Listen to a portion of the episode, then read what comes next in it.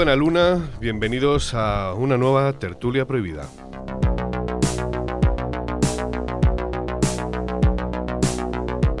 Es una expresión que llevo años escuchándola y en la mayoría de los casos eh, suele estar relacionada con una teoría de la conspiración, además muy enrevesada.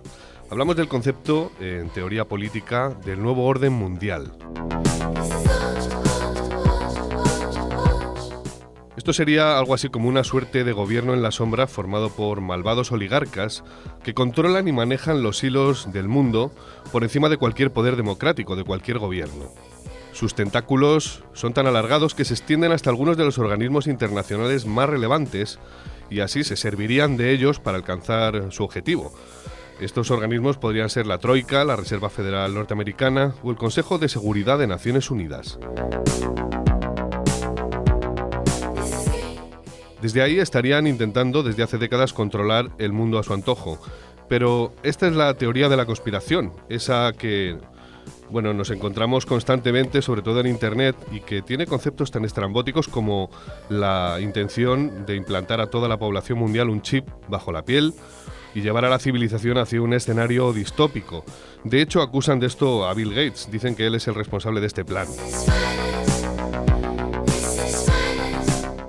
Además, se les acusa a estos miembros del nuevo orden mundial en la sombra de estar detrás de la pandemia del COVID con el objetivo de reducir la población mundial. Esa es otra de las teorías.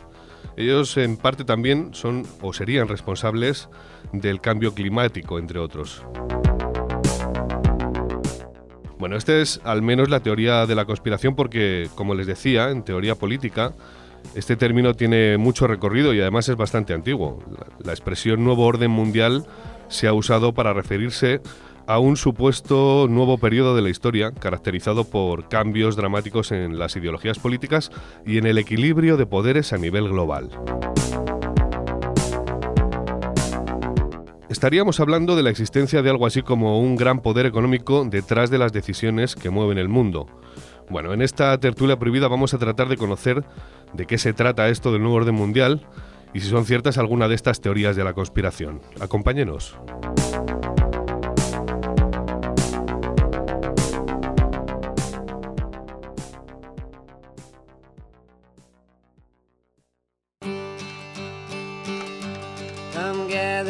People wherever you roam and admit that the waters around you have grown and accept it that soon you'll be drenched to the bone.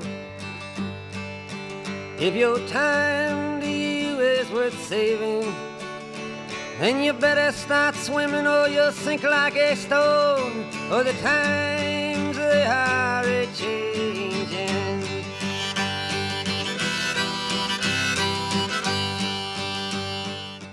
Bueno, y como todas las semanas, eh, todas las ediciones de la tertulia prohibida nos acompañan nuestros habituales contertulios, solo que hoy falta Remy. Eh, hoy solo contamos con dos de ellos, pero no está nada mal, porque seguro que son capaces de sacar adelante este tema con eh, las perspectivas tan variadas como acostumbramos siempre escuchar de su, de su boca. ¿Qué tal? Muy buena luna, ¿cómo estás, Fuché? Buena luna, Luis. Pues si somos capaces de dominar el mundo, hacer medianamente bien una, una tertulia no será fácil, digo yo. Es bueno eh, recordar, o es bueno, creo que es importante al menos recordar que ellos son masones.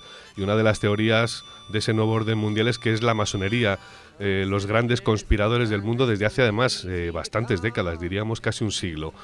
También nos acompaña Manolo, otro contertulio habitual. ¿Cómo estás? Gracias por venir. Buena, luna. don Luis. Buena luna. Echando de menos a Remy estoy. Estamos echando de menos a Ramírez, es verdad. Vamos a tener una pata coja hoy, pero bueno. no echamos de menos a Remy y echamos de menos el licor, que hoy cada vez es más escaso. Los programas serán más cortos. Sí, más además- y más cortos. Bueno, hay que recordar que estamos en las salas de ensayo Hendrix. eh, ellos nos acogen siempre para grabar este programa. Eh, ya sabéis que podéis eh, reservar una sala para ensayar, si tenéis un grupo de música, para dar un concierto, porque tiene un espacio para ello.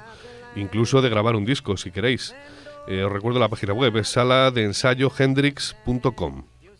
Y bueno, y sin más dilación, vamos a comenzar. Y además voy a lanzarle la pregunta a Fuché, porque suele ser el más teórico de los tres. Así que cuéntanos, ¿qué es esto del nuevo orden mundial? Bueno, esto como, como todo, podríamos hablar de lo que comúnmente se entiende como el nuevo orden mundial que, que has explicado muy bien en la, en la, introducción, lo que la gente cree o lo que se plantea un poco eh, esa visión conspiranoica. Eh, pero yo creo que es un, es un punto de vista en el que, el que está, aparte de estar muy manido, creo que, que, si hubiese realmente, si eso fuera cierto, no estaría al, al, alcance de todas las personas, ¿no? Ese conocimiento. Al final, y es la teoría o es la percepción que yo voy a defender durante esta tertulia, es que lo que realmente hay es un juego de intereses a nivel internacional, ¿vale? lo que se llama la geoestrategia, y en el fondo es el defender unos u otros intereses, depende de si eres una gran corporación, eres un Estado-nación, eres una agrupación, y al final son esos check and balance, son esos esas luchas de poder, son esos equilibrios o desequilibrios los que van explicando pues todos los acontecimientos que ocurren. Para mí se me hace muy difícil pensar que pues bueno, ese club Bilderberg o esa trilateral o todos esos grupúsculos ya eh, si, joder, si, es difícil ponerse de acuerdo en cualquier cosa un domingo en una comida familiar, imagínate en, eh, que se pongan de acuerdo toda esa gente con todos los intereses tan distantes y tan dispares que tienen entre ellos. Eh, entonces yo creo que es una cuestión un poco más, iba a decir fácil, pero no es fácil, porque la geoestrategia no es fácil, pero la, para mí la palabra es un juego de intereses. O sea que, según tu opinión, no estaría tan dirigido como los conspiradores, los conspiranoicos, perdón, creen, los que apoyan esa teoría de la conspiración, pero me interesa más eh, cuál es el concepto de nuevo orden mundial eh, cuando nace, que es precisamente con el presidente Wilson en el periodo entre guerras, presidente norteamericano, en el que lo que estaba intentando, digamos, eh, explicar era que hacía falta que en la multipolaridad del mundo, en un mundo multipolarizado, eh, bueno, pues hubiera alguien que fuera el que pusiera orden, ¿no?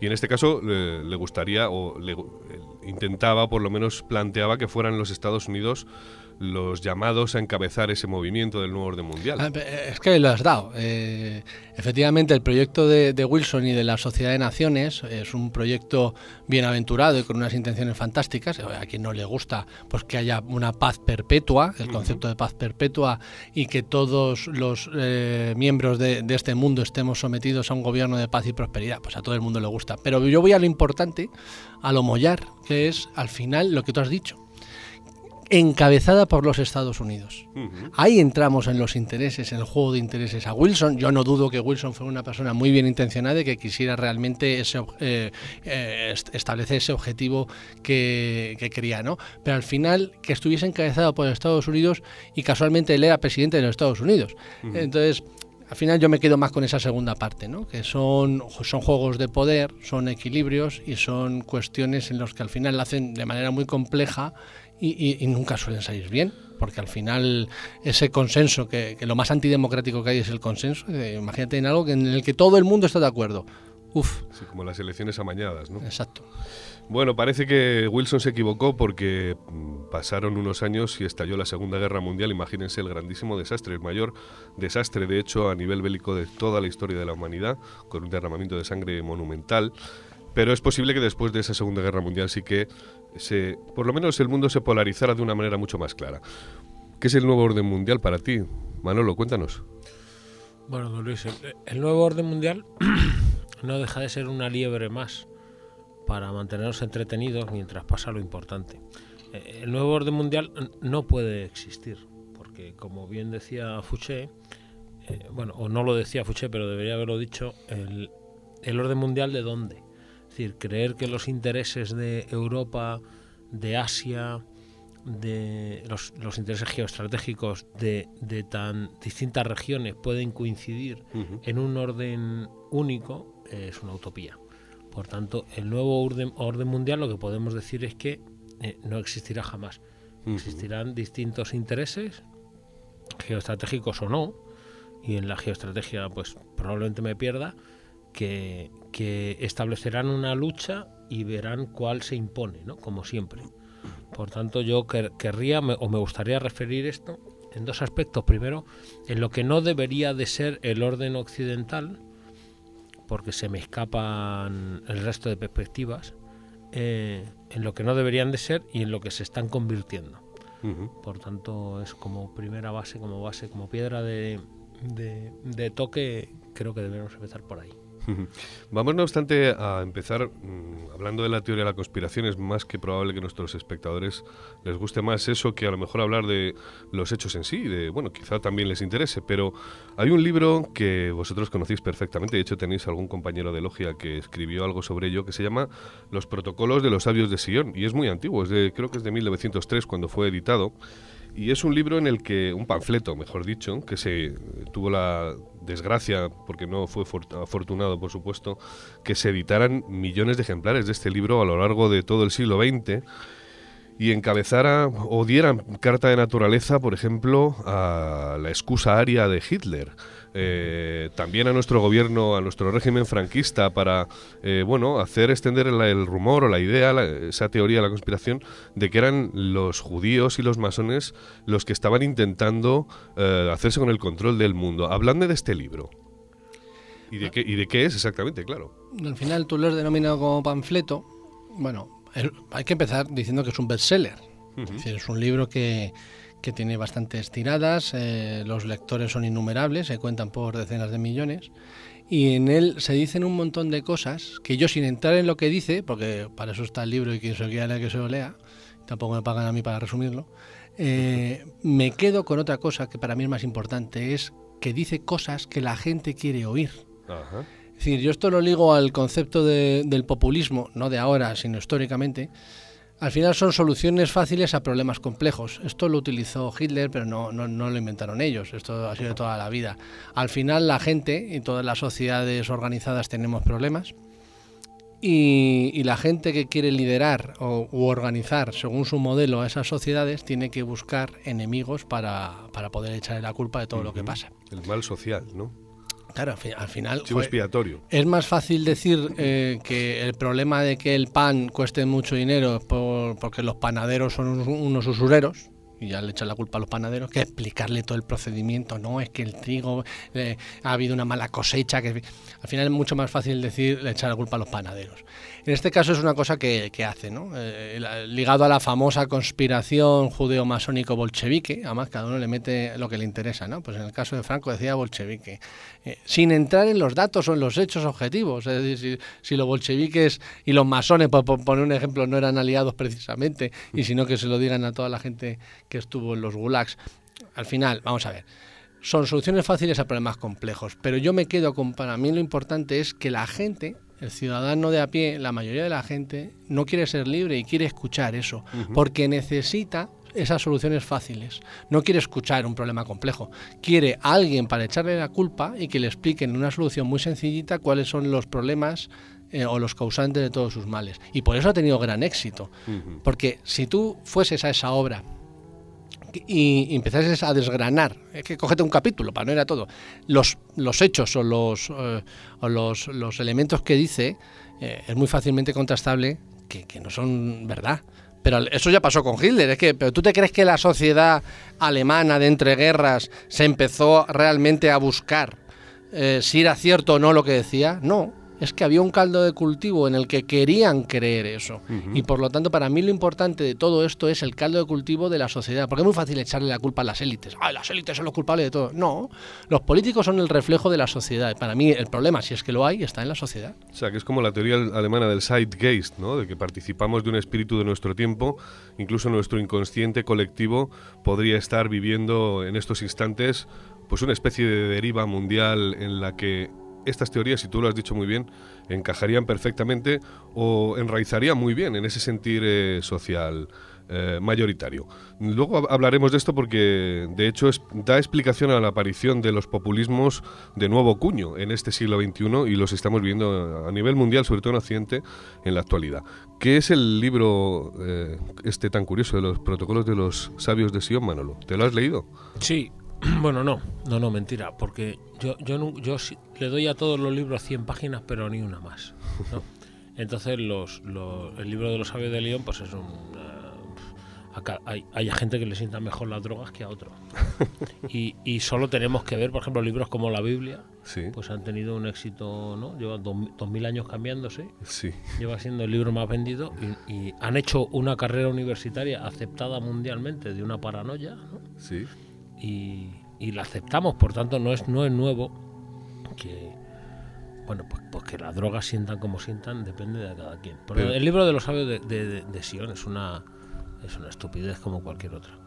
Eh, ahora bien, si, si respecto de lo que decía Fouché, es muy difícil establecer cómo será un nuevo orden mundial, pero no sería tan complicado establecer lo que no queremos que sea el nuevo orden mundial y lo que parece que va siendo, al menos en Occidente. ¿no? Entonces vemos como poco a poco, efectivamente, como decía Fouché, el ciudadano, si es que, si es que el ciudadano existe, va comiéndose sin empacho todas estas patrañas que el sistema que han decidido llamar democracia ¿no? les da sin más.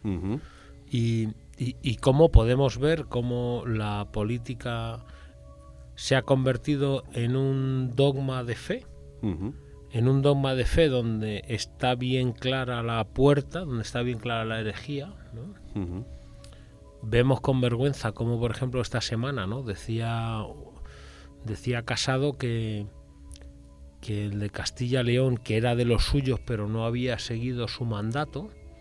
No porque el vicepresidente era de otro partido por tanto eso hacía que la democracia fuera el chiste que es. ¿no? Porque claro, cuando alguien vota al PP en Castilla y León cree que va a tener un mandatario castellano-leonés que le ha prometido según Sí. qué cosas que se haría. Y al final resulta que es que el que manda es Génova. Claro. Entonces, ¿en qué se va a Yo- yo- convertir? Yo, eso te lo tengo que discutir. si Claro, me en dejáis qué- ahora, sí, ¿eh? sí, ya lo sabía. En- No, en- no os vayáis tan cerca. Yo me interesa mucho saber todo este asunto de las teorías de la conspiración, porque eh, basta darse una vuelta por las redes sociales durante unos minutos para darse cuenta de que, bueno, está plagado de ellas. Y además emparentado con este fenómeno de las fake news que ha hecho que algunos gobiernos o ganaran las elecciones o que, por ejemplo, saliera adelante el Brexit. Es verdad que con ayuda de experimentos eh, informáticos como fue ¿cómo se llama? Cambridge Ana- Analytics, con el apoyo de ciertas empresas que se dedicaban a trabajar mucho en los algoritmos de Internet. Bueno, don Luis, o, o con el, o, con el, o con el análisis teórico de la acción de la Unión Europea, que es la mejor idea, peor gestionada de, De de- todos los del tiempos, mundo ¿no? conocido, claro. Claro. Pero, Claro. ¿cuáles son esas teorías de la conspiración? ¿A vosotros eh, qué- a qué os suenan? O sea, ¿o cuáles, ¿cuáles habéis escuchado que os llamen la atención? Que, claro, para mí es muy complejo hablar de, teorías de la conspiración cuando es como hablar de... A mí me gusta mucho la mitología y me gustan mucho ciertas cosas que, me encantan pero sé que no existen. Entonces, hablar de ciertas cosas de una manera seria, como si existiesen, a mí se me hace muy cuesta arriba, ¿no? Es decir, yo soy un tío que cree en la trascendencia, yo soy creyente, yo creo en... eh, o sea, no soy un sospechoso de ser un tío... un- Ves, don Luis como la droga. excesivamente pos- no no además esto sin drogas o sea yo lo mío viene de fábrica mucho mejor y más divertido. Que decir que no soy un tío repelente de estos tipos eh, querido hermano Manolo que no se cree en nada que es un ácrata que tal que bueno no, no, yo soy un tío que, que creo en lo que es la fe que es creer sin haber visto no o sea Un hombre como Dios manda. como Un español. una persona de orden decir, yo, yo soy del distrito de Salamanca decir, vamos a bien. En la revolución de no, las- de no, la- eh, no, fue- fuera de, de Sí. eso. De Quiero los de mayo del 68, de los de la Sorbona, ¿no? Por cierto, que en mayo del 68, don Luis, ya sé que no viene al caso, pero es importante decirlo, Cuéntalo. debía de haber como 80 millones de personas, ¿no? Ajá. Porque todo el que conozco que en mayo del 68 Sí, sí, tenía más de está- 15 años estuvo. Estuvo allí, ¿no? No, sí, sí. En la, Es la cojonudo. primavera de Praga. Bueno, Sí. es menos monumental. Cuatro Eso- putos niñatos de la Eso Sorbona. es un poco como el bombardeo de Guernica, ¿no? Que cada vez son más muertos en el bombardeo. Ya, ya van, creo que por los dos o tres millones, porque era un día de mercado. Entonces ya Bueno, eran- no os vayáis tan... Bueno, tan- no que eso es una teoría de la conspiración. Bueno, fuera de eso. Quiero decir que al final, teorías de la conspiración hay muchísimas, pero para mí, creo que las teorías de la conspiración son Mm. algo que la gente se inventa para poder explicar de una manera sencilla algo que no comprende. Yo- a, mí, a mí se me hace muy, muy raro pensar que, que la gente se plantea esto de manera seria. Porque si tú te lo planteas de Hay manera gente, hay seria... gente que se lo cree de verdad. ¿eh? Claro, no, no, pero eso son enfermedades. Yo, mi hermana es psiquiatra y trata de estos muchísimos. Napoleones hay un montón y se lo creen, ¿eh? Eh, el problema es que, que llegue a eso a un nivel de estandarización muy elevado es problemático. ¿Y por qué? Porque la gente no quiere, yo estoy convencido de que la gente no quiere saber la verdad. ¿Por qué? Porque la verdad es compleja, porque la verdad es complicada, porque la verdad conlleva sacrificios, porque la verdad conlleva eh, tiempo para poder estudiarla. es, yo lo ligo al concepto de ciudadanía. Ser ciudadano es muy complicado. Imagínate ser un ciudadano en Suiza coño, que tienes todas las semanas que elegir un referéndum, pero es que de verdad es que te tienes que informar sobre, oye, esto le voto sí, le voto que no, este que pasa, este es que eso lleva muchísimo tiempo. En, el resto de Europa, como ha triunfado el concepto de la representación, al final dice, yo delego mis políticos, que son los representados, ellos me quitan los impuestos y a mí me quitan las movidas. Y luego yo me invento unas historias para poder echar la culpa. Claro. Eh, ¿Estás hablando de la teoría o del, Sí, es una teoría en sociología que se llama... El, eh, es el mal social, es la teoría del chivo expiatorio. ¿Vale? Eh, es cierto que cuando, por ejemplo, una de las cosas que no se conoce mucho, pero sí que se ha estudiado en los departamentos, por supuesto, de antropología social o de sociología, es el por qué se quemaron a tantas brujas, no así en España, pero sí en Europa, durante, durante los siglos en los que la Santa Inquisición pegaba más fuerte, ¿no? Pocas se quemaron. En, España pocas, pero lo que, lo que sí que lo que sí que es interesante entender es que la población, por ejemplo en España, eh, la Inquisición no, o sea, los autos de fe, yo estoy investigando esto a fondo. Y me he encontrado sorpresas como... Eh, como tú lo has investigado, ¿cuál es la creencia? La creencia global es que la Inquisición era malísima y quemó a muchísimas brujas, ¿no? Esa no, digo la creencia. Y tú que lo has investigado, ¿cuál es la realidad? La realidad es que era un sistema jurídico, el español por lo menos, en la implantación de la Inquisición, que daba garantías y, que no se creía que daba garantías eh, para eh, juzgar con garantías a estas mujeres que eran acusadas por el pueblo, por la población civil, de que eran pues causantes de que volaban, de fenómenos tal, y que, y que la Inquisición decía, eso no, eso no puede ser verdad. a eso voy, yo refuto mi, mi tesis. Al final, Juan Calvino, quemó, quemó a más gente en Ginebra en un año que lo que quemó la Inquisición española en toda su historia. A donde quería llegar es que eh, el mal social se desata cuando de repente hay una mala cosecha y el pueblo decide, o hay una lluvia de granizo impresionante, entonces el pueblo dice que ha sido la bruja, y esto me lo encontré en un proceso, por cierto, en Cataluña, en el que una bruja había sido acusada, creo que el pueblo no recuerdo el nombre, ah, en, Caldas de Montbui, eh, había sido acusada de batiendo sus orines, ¿vale? En el suelo, había desencadenado una pedazo de ventisca y unas nubes negras que arrojaron granizo y que destrozaron las cosechas. Esa mujer fue ajusticiada por el pueblo, no por la Santa Inquisición. Es más, cuando llegaba la Inquisición, eh, se encargaba de poner orden y decir, e, es que es imposible, porque la iglesia, que somos nosotros, ¿vale? Esto solo podría ser obra de Dios, no de una persona como tal. ¿A, dónde quiero llegar? Estamos viviendo, eh, bajo mi intuición, un fenómeno similar con todas estas teorías de la conspiración, que ahora os preguntaré cuáles habéis escuchado y cuáles os gustan especialmente, pero por ejemplo vamos a poner una, que es la del chip. Están insistiendo muchísimo en que la vacuna contra el COVID nos va a insertar un chip bajo la piel para controlarnos, para tenernos controlados, etc. Y, ahora parto la pregunta en dos. ¿Y, ¿Y si de repente estuviéramos en ese fenómeno intuitivo, ¿no? y casi inconsciente social eh, con toda esta deriva de lo que está pasando con el COVID. Y si estuviéramos ante las puertas de que a lo mejor dentro de 50 años efectivamente tengamos un chip insertado o, algo parecido a estas pulseras que tenemos o relojes inteligentes para correr, que no dejan de ser algo muy, muy parecido. Ah, habrá juego.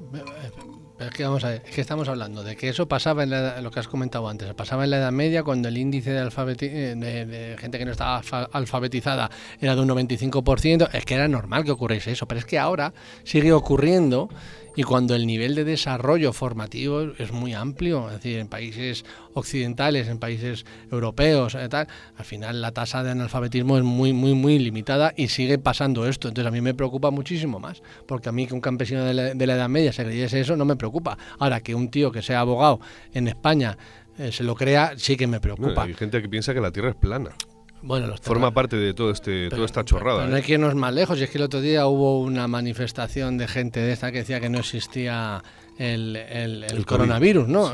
Que, vamos a, que te meterás en que haya mejor o peor gestión o lo que tú quieras, pero que esa gente que se pase por las UCI, que se pase por los hospitales, y es que yo les ponía obligatoriamente a que estuviesen allí asistiendo para que vieran que es mentira lo que están diciendo. ¿no? Fijaos la teoría de lo que decía Miguel Bosé en, YouTube, me parece, o en su blog eh, en el que decía que no existía ¿no? Eh, el coronavirus y que lo de las mascarillas, y luego que creo que también hablaba del 5G, que es otra de las grandes teorías de la conspiración, últimamente en las que se cuenta de todo. Pero, es, que, pero es que, volvemos a lo mismo, lo que decimos siempre, es que las opiniones son como los culos, es que todo el mundo tiene una, la dice, y el problema es que ahora todo el mundo tiene un blog y todo el mundo es periodista. Es decir, ahora mismo tú te abres una cuenta de Twitter, dices tu opinión, que no le es que está todo tan excesivamente, en el mal sentido del término, tan democratizado que al final quedamos en una idiocia que es tremenda, que es que Miguel Bosé, que es un reputado filósofo y un reputado intelectual, diga una reputadísima teoría basada en muchísimos hechos y la gente le siga, pues ¿qué es peor? ¿El Miguel Bosé que probablemente lo diga para vender más discos o, para que no se hable de su divorcio y de sus niños o, por otros temas? lo malo es que estas teorías cuajan y tal es así, que además lo enlazo eh, para abrir otro campo dentro de la tertulia, es que eh, todas estas teorías de la conspiración, si analizamos el fenómeno de forma histórica, como hemos hablado con el libro de los protocolos de los sabios de Sion, con lo que pasó con el, eh, con el régimen de Hitler, con lo que pasó, bueno, pues eso, ¿no? Con la persecución de judíos, de todas estas personas y algunos intelectuales, comento que es un peligro y es una amenaza que estas teorías de la conspiración enraicen tan, con tanta fuerza, porque eh, calan y bueno, según algunos teóricos que he podido leer en algunos estudios, entre ellos alguno de FAES, por cierto, se repite, la semana anterior hablamos de ello, hablan y que eh, dicen que, bueno, que son permeables en los discursos, eh, son permeables para ciertas capas de la sociedad, pero forman parte de los discursos, por ejemplo, de Vox, de Le Pen, de Bolsonaro o de Trump. No es la primera vez que oímos a Trump decir salvajadas como eh, pues no sé, el tema del cambio climático, por ejemplo, ¿no? A pesar de que sí que es, forma parte de lo políticamente correcto, lo que hablábamos el otro día, que es cierto que a lo mejor está demasiado politizado. De hecho, tenemos a esta chica, a la Tunsberg, ¿no? A esta jovencita que va dando conferencias por todo el planeta y demás. Y lo más probable es que, bueno, tengan razón, pero no todo sea cierto, ¿no?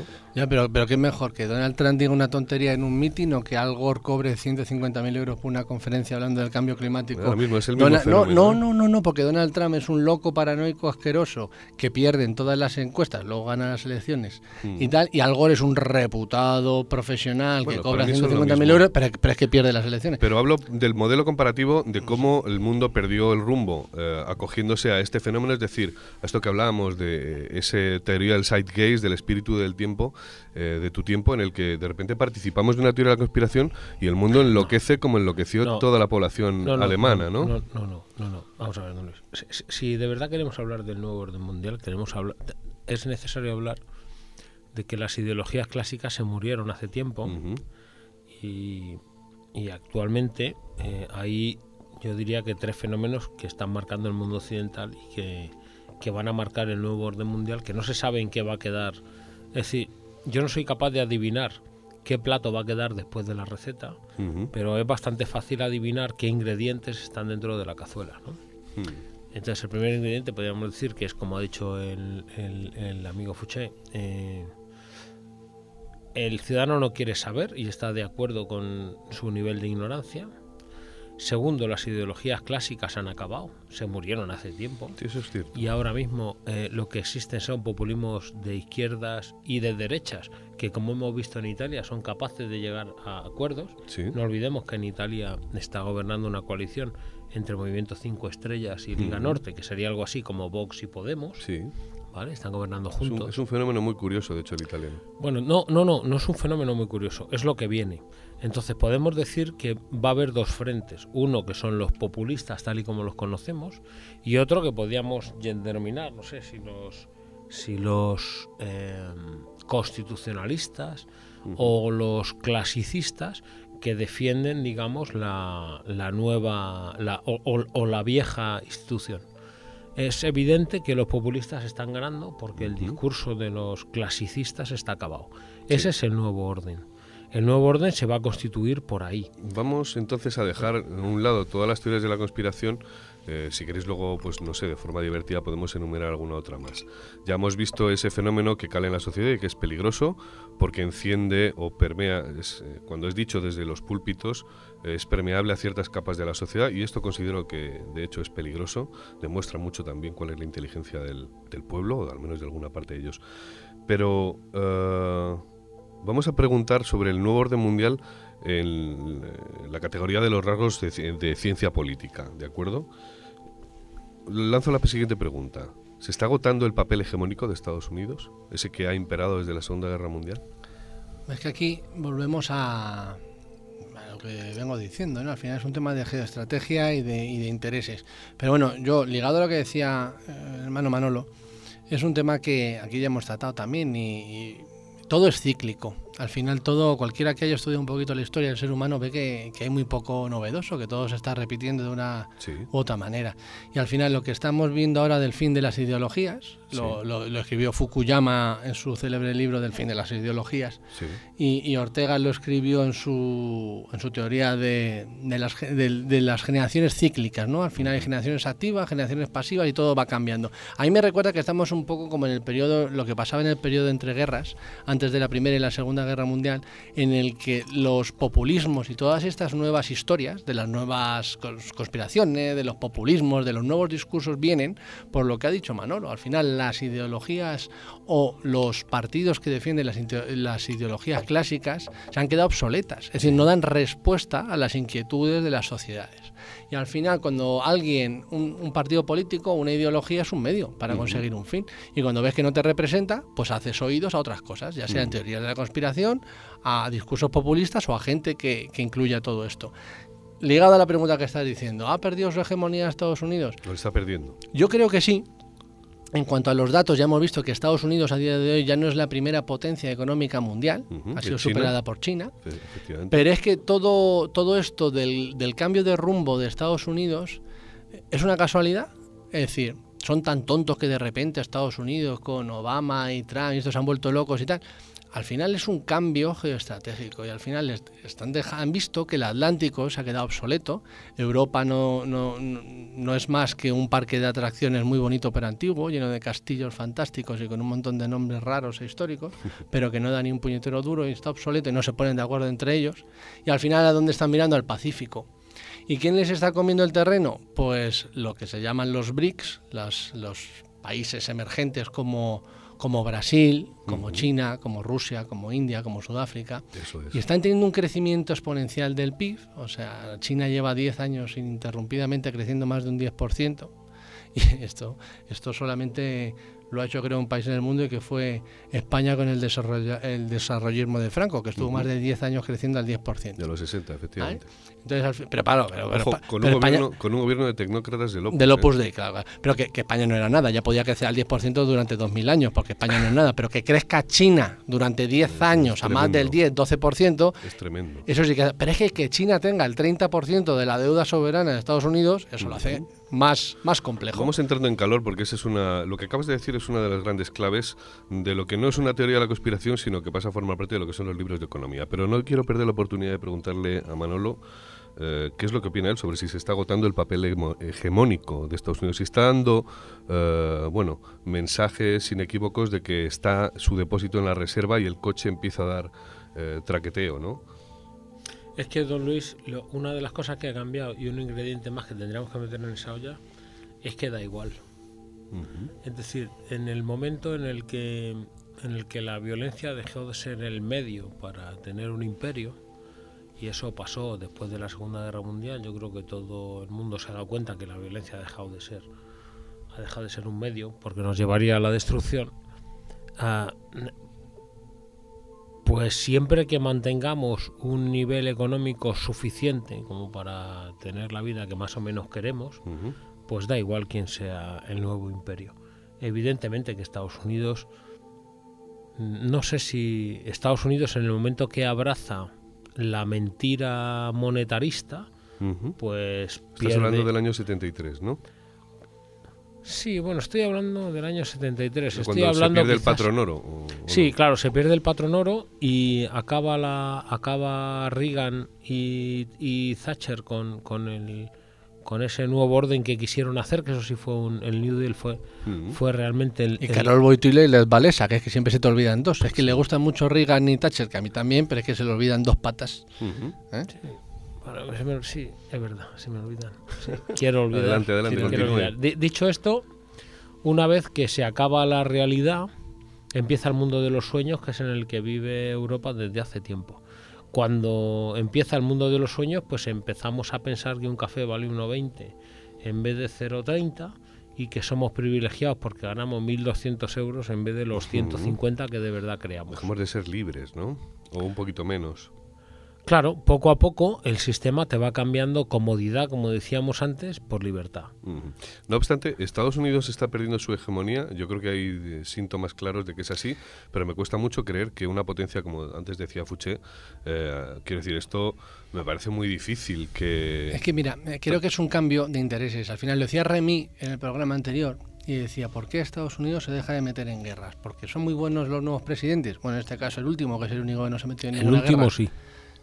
Eh, era una, esta era una pregunta ahí un poco retórica, ya la contesta el anarcocapitalista de turno. Bueno, quiero decir, eh, se ha vuelto muy bueno ahora Estados Unidos, no le interesa la guerra. Lo contestó Remy. Dice, no, es que ha hecho un cálculo y ha visto que el meterse en una guerra le sale menos rentable y saca menos dinero de las, de las armas que fabrica previamente. Claro. Entonces, por eso están buscando nuevos modos. Claro. Eh, no es que de repente sean muy, muy. Entonces, al final, ¿qué pasa? Yo la parte de, de China y bueno, tuve bastante relación co- con, ellos, me lo contaban hace años y yo no me lo creía, ¿no? Y decía, mira, mi- mis enemigos, mis, mi enemigo principal no son los Estados Unidos, ese es mi enemigo de ahora, a mí no me importa. China ve con planes quinquenales, ven a, ven a más a largo plazo, ¿no? No tienen que votar un presidente cada como- cuatro como años. Kissinger. Claro, pero a Kissinger sí que. Bueno, tampoco iba a decir a Kissinger le votaban, no. Eh, a, a los chinos ni, ni se les presume, ¿no? Es decir, ellos pueden ser realmente estrategas porque pueden tomar decisiones a largo plazo porque ellos no se tienen que someter a lo mundano que es la democracia occidental. Entonces, al final, ¿qué dicen? Dicen, mi enemigo no son los Estados Unidos, mi enemigo es la India. Porque realmente quien, con quien yo tengo problemas es con, con quien me puede ganar poblacionalmente. Y entonces ellos deciden. ¿Y qué pasa? Vamos a los hechos. Se dice, ¿me van a ganar en población? La, la India estuvo a punto de superar a China. Y entonces dijeron, tenemos que cargarnos la política del hijo único que tenía China, ya se la han Sí. cargado.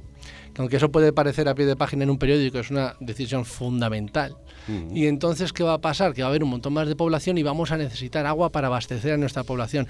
Y crearon en cinco años más de 30.000 pantanos. Decir, aquí el último pantano que se hizo fue en la Operación Badajoz. ¿eh? Y se hicieron 12 o 13 y, y ya nadie ha vuelto a hacer ningún, ningún pantano para que no le digan que no sé qué. Eso, esa capacidad de, de tener esa visión tan a largo plazo hace que al final cambien los, los, los ejes geoestratégicos del mundo. Y al final ahora China, pues China ha sido capaz, y no voy a entrar en la teoría de la conspiración, de que ha podido ser un virus este que nos han mandado y no sé qué, eso que cada uno opine lo que quiera, pero los hechos indican que, que China no ha tenido un virus, lo ha tenido una provincia de China como es Wuhan, y ese, chino, o sea, ese virus ha llegado a París, ha llegado a Madrid, pero no ha llegado a Pekín. Es decir, al final tienen esa capacidad. Perdón, perdón, perdón, perdón, perdón, fui yo. Igual si ha llegado y no lo sabemos, ¿eh? No, no, no, no, no, vamos a ver. Pues no, lo digo más que nada porque los chinos son, son expertos en controlar la información, no deja de ser un régimen, ¿eh? Bueno, pu- puede ser. Los chinos se pueden, pueden permitirse el lujo de decir la verdad. Y, y- y- y eso es algo que, que ninguno de nuestros medio hombres políticos eh, europeos está dispuesto a decir. Es decir, ante un virus que no tiene que no tiene cura y no tiene vacuna al menos en año y medio, dos años vista, lo único que se puede hacer es convivir con él.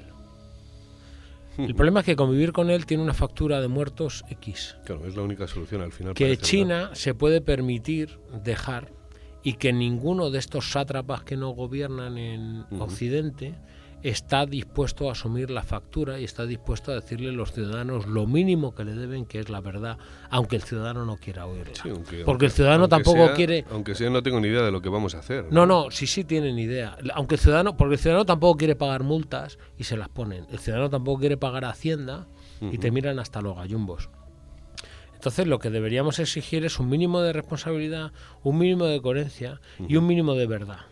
Es decir, por tanto, China se puede permitir eso y ninguno de los, repito, de los de los sátrapas criminales que nos gobiernan en Occidente está dispuesto a pagar esa puta factura porque son medio hombres que no tienen que no tienen el valor suficiente de asumir la responsabilidad por la que llevan eh, vendiendo su alma desde que nacieron. Pero ha dicho una cosa, Fuchi, muy interesante y creo que nos encaja y nos, nos encauza, encauza el discurso. Gracias por servirme en la, en la copa, Manolo. Eh, y creo que encauza el debate hacia donde lo quiero llevar. Eh, da la casualidad de que nos hemos encontrado en cifras macro- macroeconómicas de que China tiene el 30%. No, ahora mismo no tengo exactamente los datos, ha dicho Fuchablo por lo que ha comentado él, pero sé que es una, eh, es una cifra muy potente. El 30% de la deuda soberana comprada eh, a Estados Unidos. Eso significaría, o podría significar, que mañana, si China quisiera, lanzaría toda esa deuda al mercado para venderla a los mercados internacionales y generaría, podría generar una absoluta catástrofe. Mira, yo viví dos cosas. Está en sus manos. Sí, sí, yo viví dos, dos, episodios que yo no me enteraba de lo que pasaba en ese momento y ahora ya vas encajando las piezas. Yo cuando trabajaba para un grupo chino, mmm, pasaron dos cosas. Una fue el momento en el que ellos voluntariamente devaluaron la, su bolsa. Ellos, evidentemente, es una bolsa intervenida y todo el mundo montó un pollo que no veas en Occidente, que no nos enteramos de la misa a la mitad ¡Ah, los chinos! ¡Ah, ha caído la bolsa en China! Pero tú, gilipollas, ¿pero tú te crees que la bolsa esta es como, como Wall Street, que, va, que sube y que baja por las fluctuaciones del mercado? Se la cargaron. Se la cargaron a posta. Y al igual que se la cargaron, la recuperaron. Esa capacidad de hacer eso un país que tiene ese porcentaje de la deuda soberana de otro país, eso es tremendo, el cataclismo internacional que, puede, que puede hacer. Por eso lo, digo, es decir, pueden hacer caer a Estados Unidos mañana con un, con yo, yo, viví eso sin enterarme, ¿no? Viví dos cosas. Esa y otra, una que, que montamos un grupo de... Bueno, tuvimos que montar una radio para, para ellos. Radio internacional. Un grupo de comunicación chino. lo, que, lo que...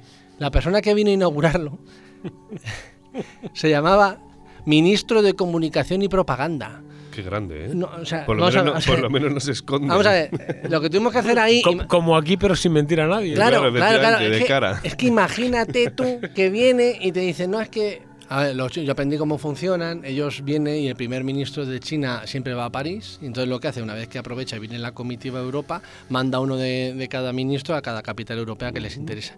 En nuestro caso le tocó al número 17 del, no sé cómo se llama, el Politburo o el Comintern, no sé cómo se llama en chino, y nos tocó el ministro de Comunicación y Propaganda. Es que se llama así, y así, así se presenta. Imagínate tú que, que te está inaugurando el ministro de Comunicación y Propaganda, porque es que poco más hay que decir. Claro.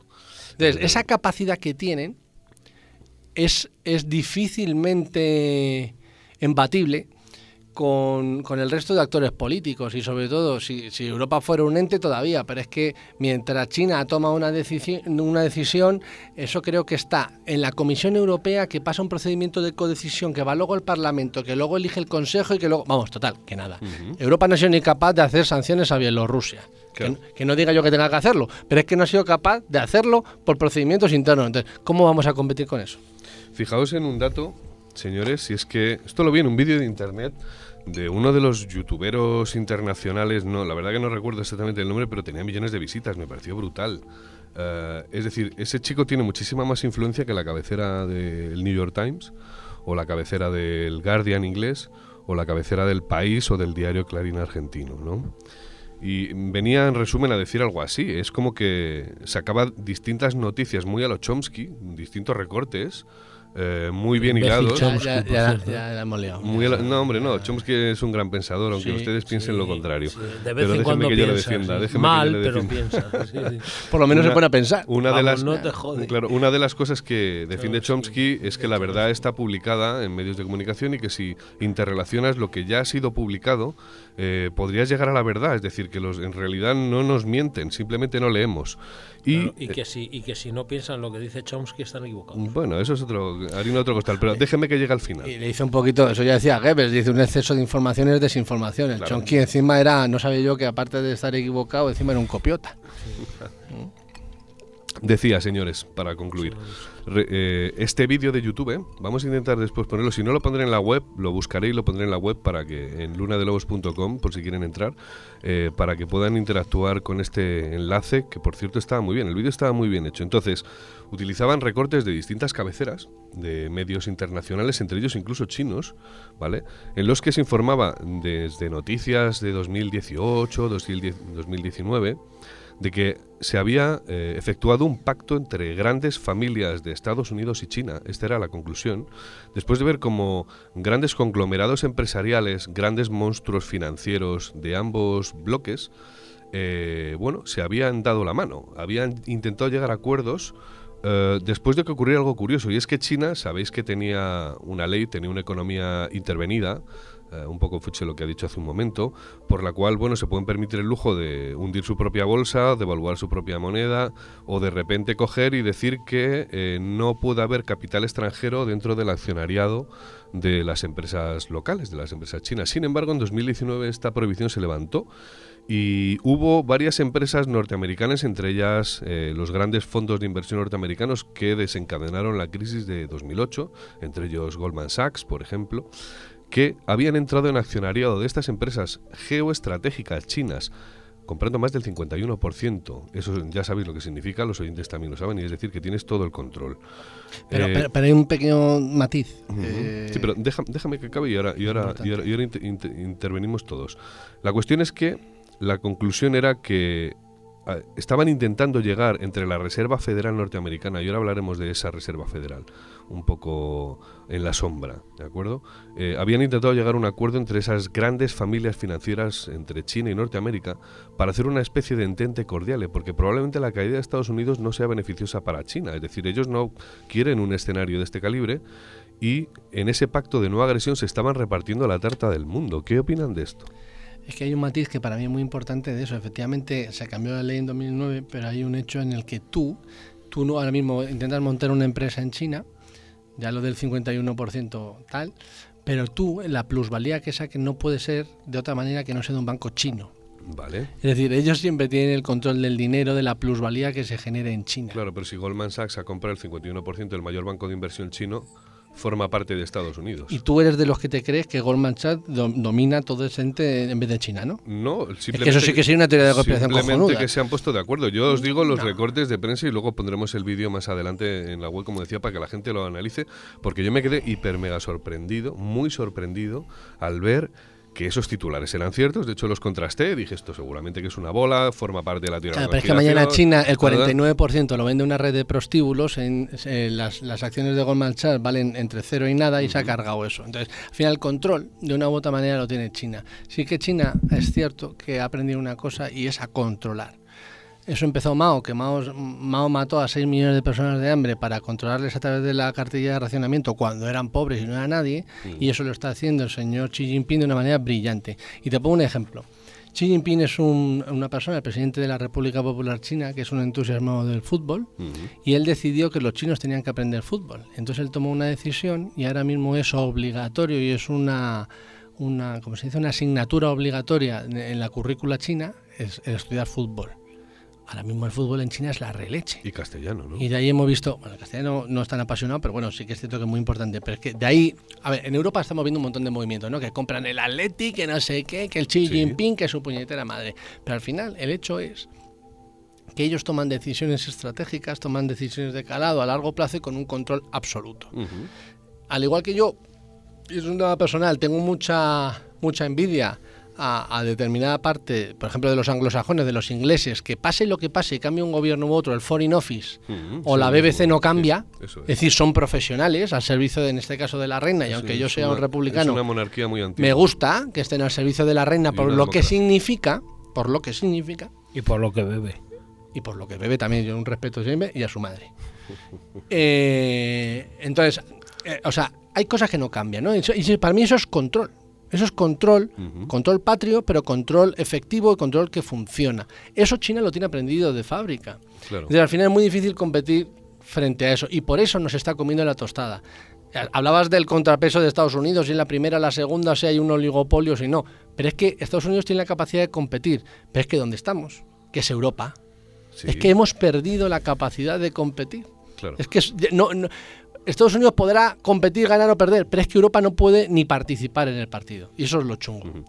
Hay un dato que también es importante para entender este fenómeno del nuevo orden mundial en su versión, digamos, mm, de ciencia política, de politología, no de... eh, quiero decir, son hechos, no hablamos de conspiraciones.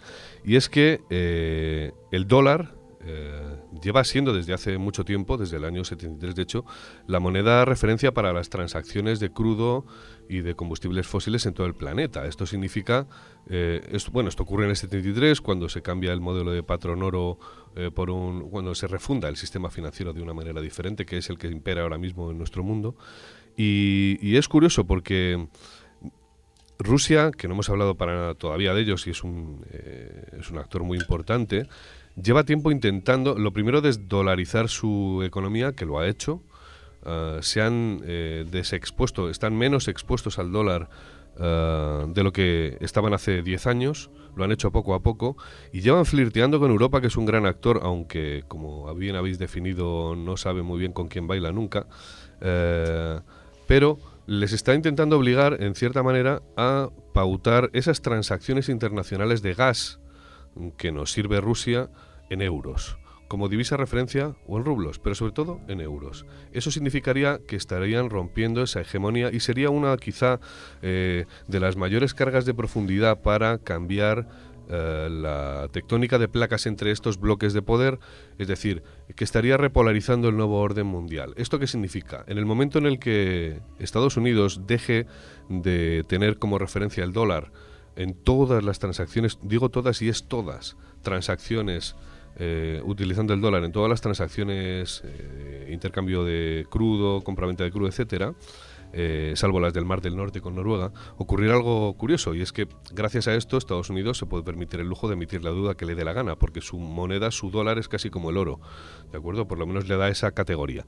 Sin embargo, en el momento en el que esto deje de ser así, eh, podría suceder algo catastrófico y es que entrara en un default la economía norteamericana o tardara o eh, fuera tendente hacia ello porque deja de ser esa moneda referencia que se puede permitir emitir billetes sin, sin final y sin respaldo eh, como si fuera una estafa gigantesca piramidal. Déjenme antes que les dé un dato y es que cuando fue invadido Irak en el 2003 Saddam Hussein cuando fue derrocado en aquella última segunda intervención de Segunda Guerra del Golfo, un poco antes de, bueno de que los americanos pusieran sus tropas allí como las legiones romanas eh, lanzó una frase que a mí me llamó mucho la atención y de hecho estaba muy pendiente entonces porque estuve a punto de aparecer por aquel por aquella guerra por Bagdad. Luego no fue así pero dijo una frase curiosa y es que iba a cambiar la moneda de referencia en las transacciones de crudo en sus relaciones con Europa y las iba a pautar en euros. De hecho empezó a hacerlo así. Y Muammar Gaddafi también. Y Muammar Gaddafi. Y lo que sucedió ya lo sabemos cierto todos. en la, internacional socialista bueno, en la Internacional Socialista y era el presidente del Comité de, ¿cómo se dice? iba a decir de Recursos Humanos, me sale por deformación profesional, no, de Derechos Humanos de, la ONU. Ya es, ¿eh? ya es gorda, es increíble. Pero bueno, eh, no nos vayamos. No, hay una cosa que para mí es fundamental, que es el tema de la soberanía. Todo lo que tú estás contando que es verdad, lo puede hacer Estados Unidos, o lo podía hacer Saddam Hussein, o lo podía hacer el Susun Corda, porque tenía soberanía. Es decir, no, las... no, no, no, Javier. A ver, ya lo hemos liado. A ver. Vamos a ver. que me, me, estoy poniendo Dale, nervioso. Manolo. Sí, me Póngase estoy los guantes, por favor. Vamos a ver, don, don Luis y, y querido Fuche, lo que hace Estados Unidos desde el 73 y lo que hace el mundo respecto de Estados Unidos desde el 73 Ujú. es creerse una mentira. Es creerse que un dólar vale X en oro que no existe. A partir de ahí, Estados Unidos, Estados Unidos, con la fe de los demás, eh, genera 800 veces el valor neto del mundo. A partir de ahí, don Luis, eh, eh, seriamente da igual lo que le pase a Estados Unidos, lo que haga Xi Jinping o, o el Susun Cordan. Es decir, porque es imposible, esto es impagable. Entonces, da O sea, igual. es una es decir, estafa piramidal gigantesca, ¿no? Claro, mire usted, don Luis, yo tengo un Pero problema. Yo tengo un problema si le tengo que devolver a usted 3.000 euros antes del 30 del año que- del mes que viene. Ujú. Pero no tengo ningún problema si le tengo que devolver 30 millones de euros. Claro. Porque es imposible que se los devuelva. Bueno, pues es exactamente es el estado del mundo actual. Por tanto, lo que haga, lo que haga Xi Jinping con Eso la deuda de Estados y, Unidos. de hecho, se, re- se re- quiero decir, se emitió tanta deuda en 2008 y se ha vuelto a emitir tanta deuda con esto del COVID que ha retorcido más la situación económica. Pero vuelvo a es decir, estamos en, una, estamos en una situación de repolarización del nuevo orden Sí. mundial porque el cambio de divisa referencia en las que da transacciones igual, ¿no? De ver, crudo. que, es- que da igual que vivimos en el mundo de ¿Pero qué puede decir, pasar? Eh, pero no. que da igual que le corten la cabeza Ay, lo que recordáis la, la os, os, os, os- os ruego por favor Hombre, que habría un gran penséis- colapso económico si no así, que le ¿eh? corten la cabeza es decir que penséis en la imagen de, de- de este gran cuento eh, es decir cuando la reina decía a todo el mundo que le corten la cabeza da igual que le corten la cabeza es decir, perdona, es mentira desde, el- desde la A a la Z. Bueno, empezó siendo mentira, Es pero que a Manolo si le pones un cuento en el que salga una reina y cortar la cabeza, ya lo tienes entregado. No, no, Pero siguiendo, estamos, lo- no lo siguiendo los cuentos que dice, Sí, sí. Estoy- es mentira, que estoy- es falso todo lo que déjame, estoy es totalmente de acuerdo con lo que has dicho. Es que estoy de Sí, acuerdo y ha bueno, habido pues no entremos en. Estoy en- totalmente de acuerdo con lo que has dicho y hay dos personas que lo dicen mucho mejor y, y la gente lo va a comprender aún mejor que nosotros. Siguiendo los cuentos, uno ha dicho Mary Poppins, Mary Poppins en la película cuando pasa esa cuestión, todo el mundo hemos visto esa película, cuando van los niños a intentar recuperar el dinero, le roba el dinero, el El banco le va a decir- erótico de cualquier niño sería Mary Poppins. cuando va todo cuando va todo el mundo Mary Poppins cuando va todo el mundo a intentar retirar su dinero la Sí. banca inglesa cae porque es imposible porque está en una falacia y es un tema etéreo el dinero no existe eso no eso una uno lo explica muy bien esa película. Y dos lo dijo don Jesús Gil y Gil ¿eh? Ajá. que dijo la famosa frase cuando dijo si yo le debo 3 millones a un euro, o sea, 3 millones de euros a un banco estoy jodido, pero si le debo 30 al que está jodido es el banco. sí, eso es cierto. Entonces, esas dos frases te explican perfectamente lo que ha dicho el querido hermano Manolo, que, que es, que es real. Ahora, yo dicho lo cual, voy un poco más allá. Y digo, siendo esto real y una vez que se ha roto Bretton Woods, ha- se ha caído el patrón oro y el único elemento que teníamos de Ajá. Oficializar o de, de objetivizar lo que valen las cosas y ya estamos en lo etéreo, estamos en lo inventado, estamos en lo que tal. objetivizar. Empezamos por el camino, muy bien. ¿Sí? Cu- Cuenta, cuenta. Objetivismo. Sí, sí, yo también he leído a Ayn Rand, Manantial, Camino Servidumbre, Hayek, todo eso, ¿eh? Dale, dale. Bueno, bueno, Empecemos o sea, por una vez que estamos en eso, yo creo que al final ¿Ves cómo llegamos a la verdad? tenemos un problema, siendo eso verdad, insisto, para ver si, se, si me dejan, Sí, eh, un problema de soberanía. claro. Es decir, estamos. es decir, es decir, en ese juego en el que estamos, que es una, una ilusión, y estoy totalmente de acuerdo, estamos jugando en el... Esto es como cuando vemos Bola de Dragón, pues que, que subían ahí a, a luchar como, como al cielo, ya avanzaba Bola de Dragón Z, al principio estaban en el suelo y ahora ya estamos en el ahí con el picolo y con todo el mundo arriba. Ya estamos arriba, en lo etéreo, en lo inmaterial, en lo no cuantificable, fenomenal. Pero ya que estamos dando esa batalla y que para mí ojalá no la diésemos en ese terreno y sí en el otro, Sí. bien, dicho lo cual, la cuestión es con qué armas contamos cada uno. Contamos con las armas de la soberanía, de lo que somos los jugadores, que en este caso son los Estados-Nación o la agrupación de Estados-Nación. Y ahí Estados Unidos puede acertar o no acertar, pero puede combatir, China puede combatir, Rusia puede combatir, pero la Unión Europea no. Claro. Ese es el problema que tenemos, tenemos un problema de soberanía. Entonces al final, ¿qué pasa? Que siempre vamos a perder la batalla, porque es como intentar jugar al baloncesto. Sin Oye, embargo, somos una divisa muy potente. ¿eh? pero la que tú quieras. Si las divisas y lo, y lo no sé Bueno, qué, y, lo y los datos macroeconómicos, fenomenal. Pero al final Claro. el problema es que, y además, si intentamos hacer un debate serio, tenemos que ver de aquí a 50 años o a 100 años. Claro, eso es. o. Es decir, mañana o pasado, pues los datos del paro han sido buenos en septiembre o malos. Pues bueno, Eso, fíjate con eso. Veremos en la segunda parte qué es lo que. No, no te quiero cortar, ¿eh? pero quiero decir, ahora haremos un descanso. No hay licor por una Pero claro, todavía ¿no? queda botella, don Manolo. No, no sea tan ansioso. Y yo, y, yo ¿Qué- no, no que me puedo, ya que estamos recomendando, yo para mí, es que hemos dicho los protocolos de los sabios de Sion, y a, a- a lo mejor alguien hasta se lo quiere leer, Hay un libro ha muy dicho la bueno. Biblia No lo compre, y ha dicho Dios. no sé qué. No lo compre. Yo tengo que decir, para hablar de todo esto, el, para mí el mayor experto en España es el coronel Pedro Baños.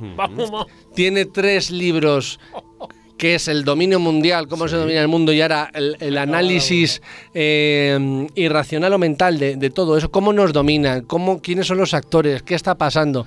Para mí es un libro de cabecera para entender todo Seguramente esto. es un libro fantástico. Hay otro que les recomiendo. Se llama Después del Imperio de Manuel Todd, que se publicó en 2001. Eh, antes de las Torres Gemelas. Y vamos a hacer una pausa. Antes les eh, recuerdo que estamos eh, en las salas de ensayo Hendrix, en Alcobendas, en la Avenida de la Granja número 60. La página web es www. Antes la he dicho mal, pero ahora lo corrijo. Es www.ensayoshendrix.es. ¿De acuerdo? Y aquí pues eh, podéis reservar eh, una sala para ensayar si tenéis una banda, dar un concierto en un momento dado, una fiesta privada. Ahora con el COVID es difícil, pero se pueden hacer conciertos vía streaming, lo cual es un fenómeno que yo creo que es importante explorar. Y como no, se puede grabar un disco, eh, ¿de acuerdo? Entonces, nada más, hacemos una pausa y nos encontramos dentro de unos instantes.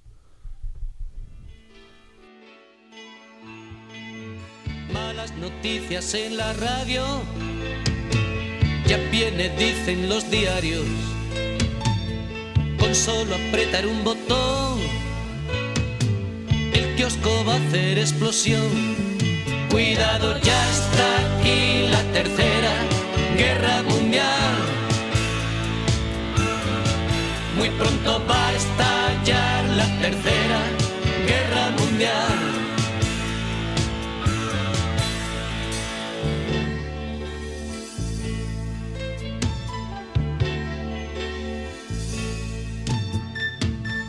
Azules culpan a los negros, los verdes a los amarillos, los rojos gritan me defiendo, los verdes dicen yo no he sido, y mientras tanto tú, cambiando de champú, cuando va a estallar la tercera guerra mundial.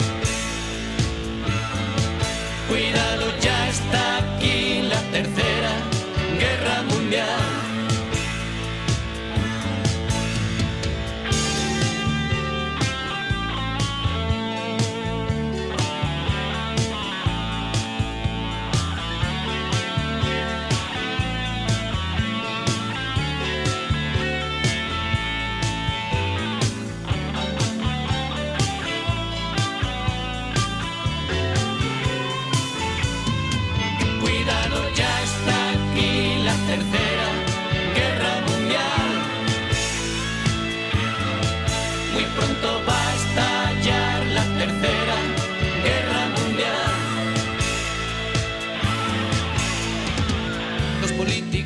Estrechan sus manos, los generales brindan con champán. Y tú llorando porque tu amor te ha dejado o haciendo régimen para adelgazar. ¿Qué ganas con ahorrar? Si vamos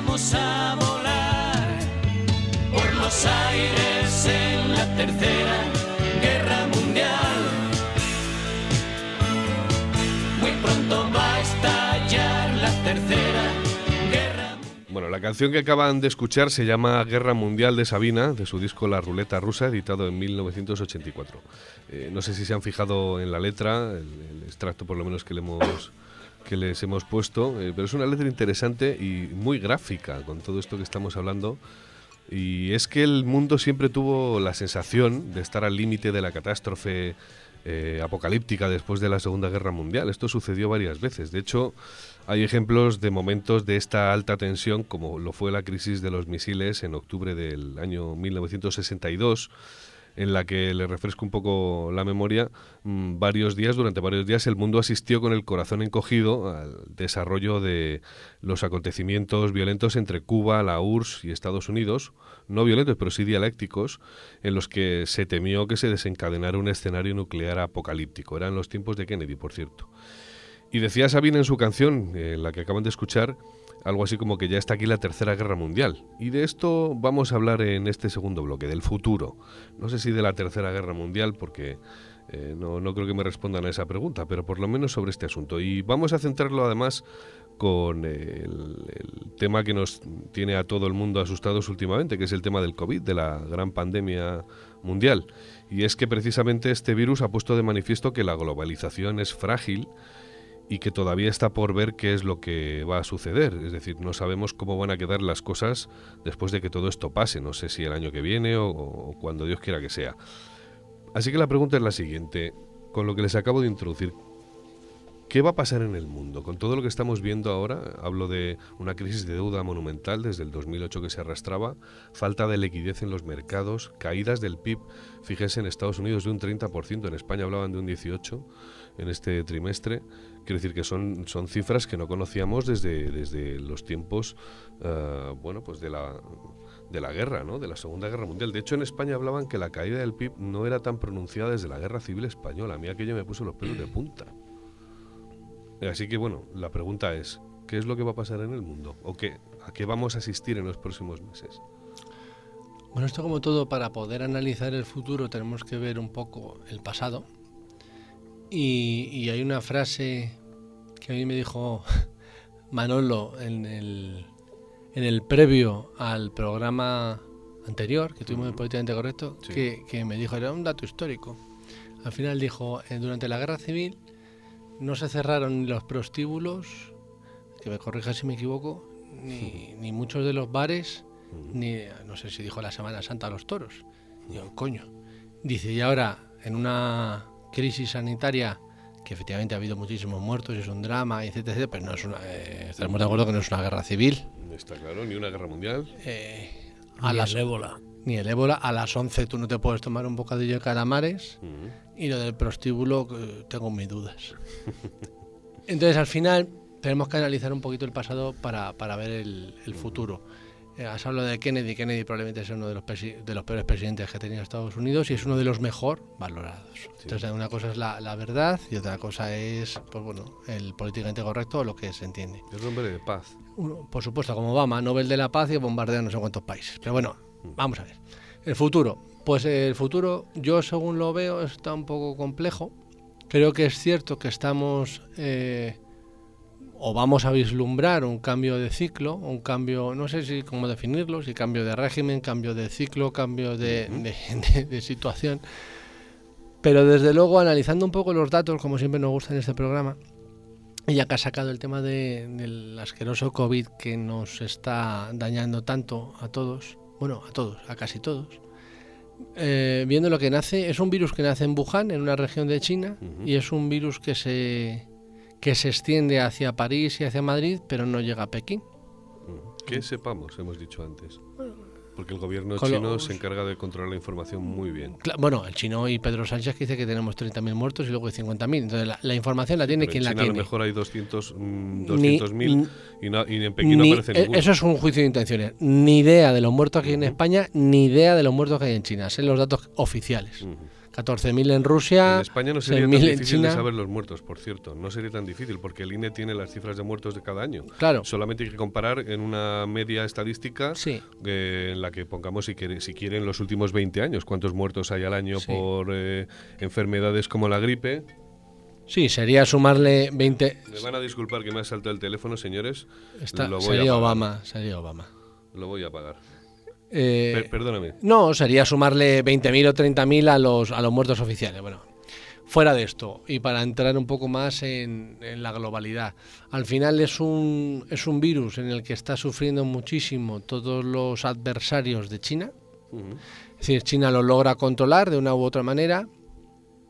China, eh, una vez que se expande fuera de su territorio, hace que sus adversarios, sus, sus contrincantes económicos y políticos caigan sus bolsas, caigan sus economías, caigan sus sistemas, y ellos eh, nos ayudan a vender, nos dan sus EPIs en un momento dado bastante de- defectuosos, aún así los cobran, y luego un poquito mejores, y aún así los siguen cobrando. Ellos recuperan su, su estado previo a como estaban, la economía china sigue subiendo, la, la oposición a China, que es Estados Unidos, cae, Europa cae, India cae, y ahora estamos en la búsqueda incesante de la, de la vacuna, sea la que sea, la de Johnson Johnson, la de Pfizer o la que sea, eh, tenemos claro que una vez que se descubra las, las jeringas, el plastiquito, la cosita que hagamos, se va a fabricar en China. Y aún así nos la van a vender. Otra cosa es que la descubran ante los rusos, que le ha pasado previamente cierta información que tengan los chinos, que eso sería hilar el hilo. Da igual, me da igual, la descubren los americanos o, lo- o los suizos. Al final se va a fabricar en China, porque no- ningún otro país tiene capacidad de fabricación. Ese es el peligro de la globalización que habría que empezar a desmantelar o se está desmantelando. ¿eh? Yo- No, no, cuidado con la globalización. Yo ahí, ahí Manolo dirá lo que tenga que decir. La- yo, no lo, yo no lo sé, yo la, no lo sé. La pregunta es qué va a pasar y lo estás más o menos exponiendo con Yo claridad. intento decir lo- lo- los hechos de lo que ha pasado, lo que vaya a pasar. Eso es- se llegue el tema de la vacuna. Pero descubra quien descubra la vacuna que se va a fabricar en China. A lo mejor no la vacuna, pero sí que los elementos de los que son necesarios es en ese mercado. ¿Eso cómo va a afectar al nuevo orden mundial? La pregunta va en relación con el tema del programa, que es el nuevo orden mundial. ¿Cómo está afectando el COVID en el nuevo orden mundial? O en, quiero decir, en el orden mundial y en la repolarización de lo que podría ser ese nuevo orden mundial. Versión 2.0, por cierto, porque ya hemos visto que esto era una cuestión, los 14 puntos del presidente Wilson, después eh, el periodo entre guerras, eh, repasamos Segunda Guerra Mundial, otros acontecimientos que ha habido durante el finales del siglo XX y ahora mismo, bueno, Torres Gemelas, si quieren, también como otro acontecimiento importante, invasión de Oriente Medio por parte de los norteamericanos, etcétera, y ahora estamos con una crisis, bueno, crisis de 2008 de Lehman Brothers, de todas las tal, eh, economía sacudida de la economía de la economía mundial, monumental sacudida, y ahora tenemos otra monumental sacudida invisible llamada virus eh, coronavirus, el COVID-19, ¿no? Y la pregunta, insisto, es ¿qué va a pasar en el mundo?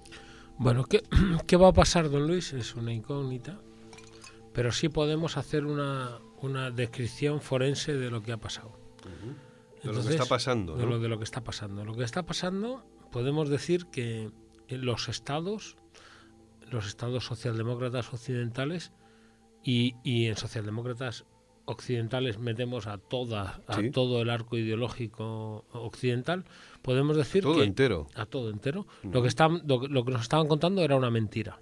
Vale. Es decir no tenemos un sistema sanitario eh, que sea capaz de salvaguardar todas nuestras necesidades. Es mentira. Bueno, es verdad que la pandemia ha sido una sorpresa, no esperábamos algo así, ¿no? Bueno, perdón, pero... Disculpando un poco el argumento. No, no, no, no, no, porque a mí me ha vendido que, igual que me vendieron en el 2008, que todo mi dinero estaba asegurado por ese Banco de España, que era mentira.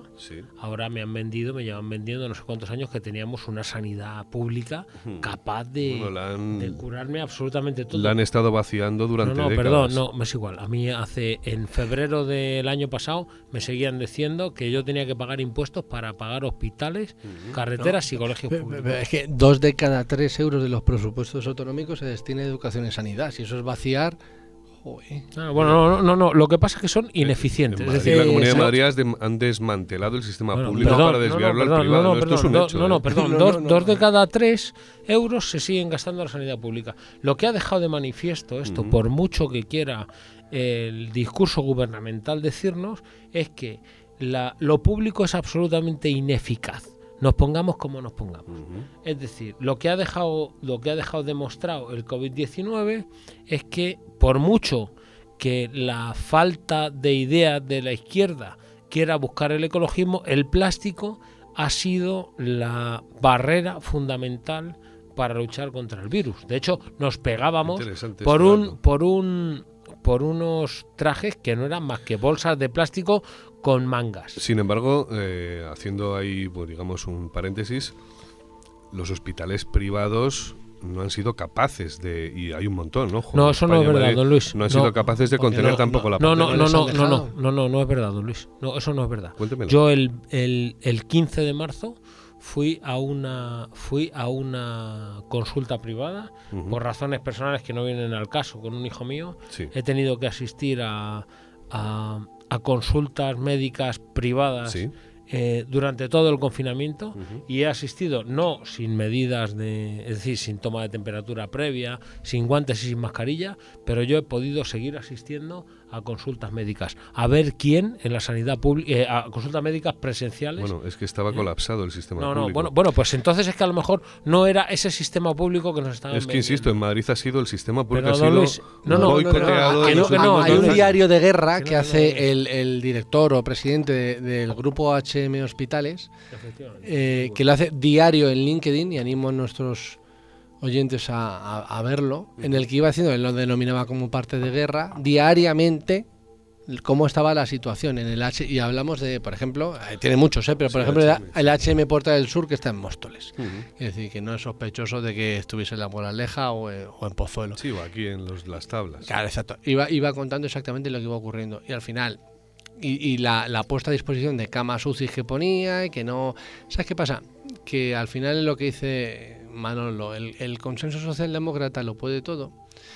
Y pasa como lo que hablábamos antes de los pantanos y como tantas cosas. Dice, mira, por no derivar camas a la privada, sean unos u otros, hacen lo que sea. Entonces han sido muy, muy poco hábiles, pero es verdad que han abierto en, IFEMA un pabellón completo y han demostrado que el Estado tiene la capacidad de montar, si no solo un no, pabellón, no, montar no. 25. No, no, don Luis, de vamos. Sí, a sí, ver, sí. Luis. No, no, no, prefieren montar. sí me- pe- pe- pe- es que ahí lo estás dando. Prefieren montar un pabellón ad hoc en el IFEMA para mandar a, Igual a determinada antes que mandarlos a los privados. Es que a lo mejor para es que nadie barato, le señores. diga, para que nadie le diga que están derivando. Es como si ahora imagínate un político que dice, voy a crear un No, no, pero don Luis, ¿sabe, sabe cuál es el problema de todo esto? De todos modos, nos estamos desviando un poco del no, tema, no, ¿eh? no, no, no, no, este es el tema. ¿Sabe, ¿Sabe cuál es el problema? Que no podemos buscar los datos. Cuando usted dice, dejando en duda todo nuestro discurso, que igual es más barato, el gran problema es que ese Estado que debería de prestarnos las cuentas, no podemos saber si es más barato o no porque no nos presta las cuentas. Bueno, eso es porque se queda con el discurso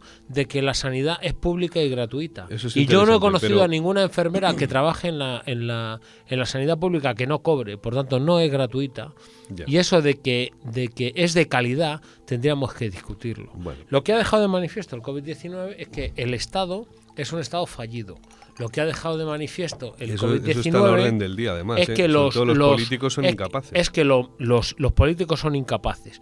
Lo que ha dejado el, de manifiesto el COVID-19 en este nuevo orden mundial es que contra lo que parece que sucederá eh, tirándonos por el precipicio es que la fórmula estatal en la que vivimos es absolutamente ineficaz y es una fórmula criminal. O sea que habría que reformular la- los no, habría, no, no, habría hacia que, un nuevo escenario No, que no para- tiene por qué ser no. democrático, que podría Pero- ser no, tecnocrático. No, no, no, no, no, es que es que confundir confundir la forma que el Estado tiene de aplicar los servicios que deben de ser universales con si deben de ser aplicados de una forma pública o privada es entrar en un juego demagógico que lo único que nos lleva es a la mentira principal que nos hace que es la causa de este podcast. No, no, no, no, no, no.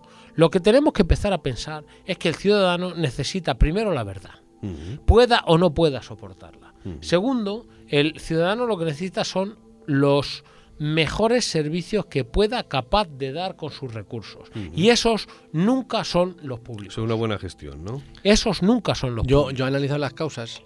Creo que, eh, para dar un, un elemento de, de optimismo, creo que han pasado cosas buenas. O sea, que, que- que frente a esto nos hemos quitado, o yo creo que es mayoritario, el, el haberse quitado las vendas.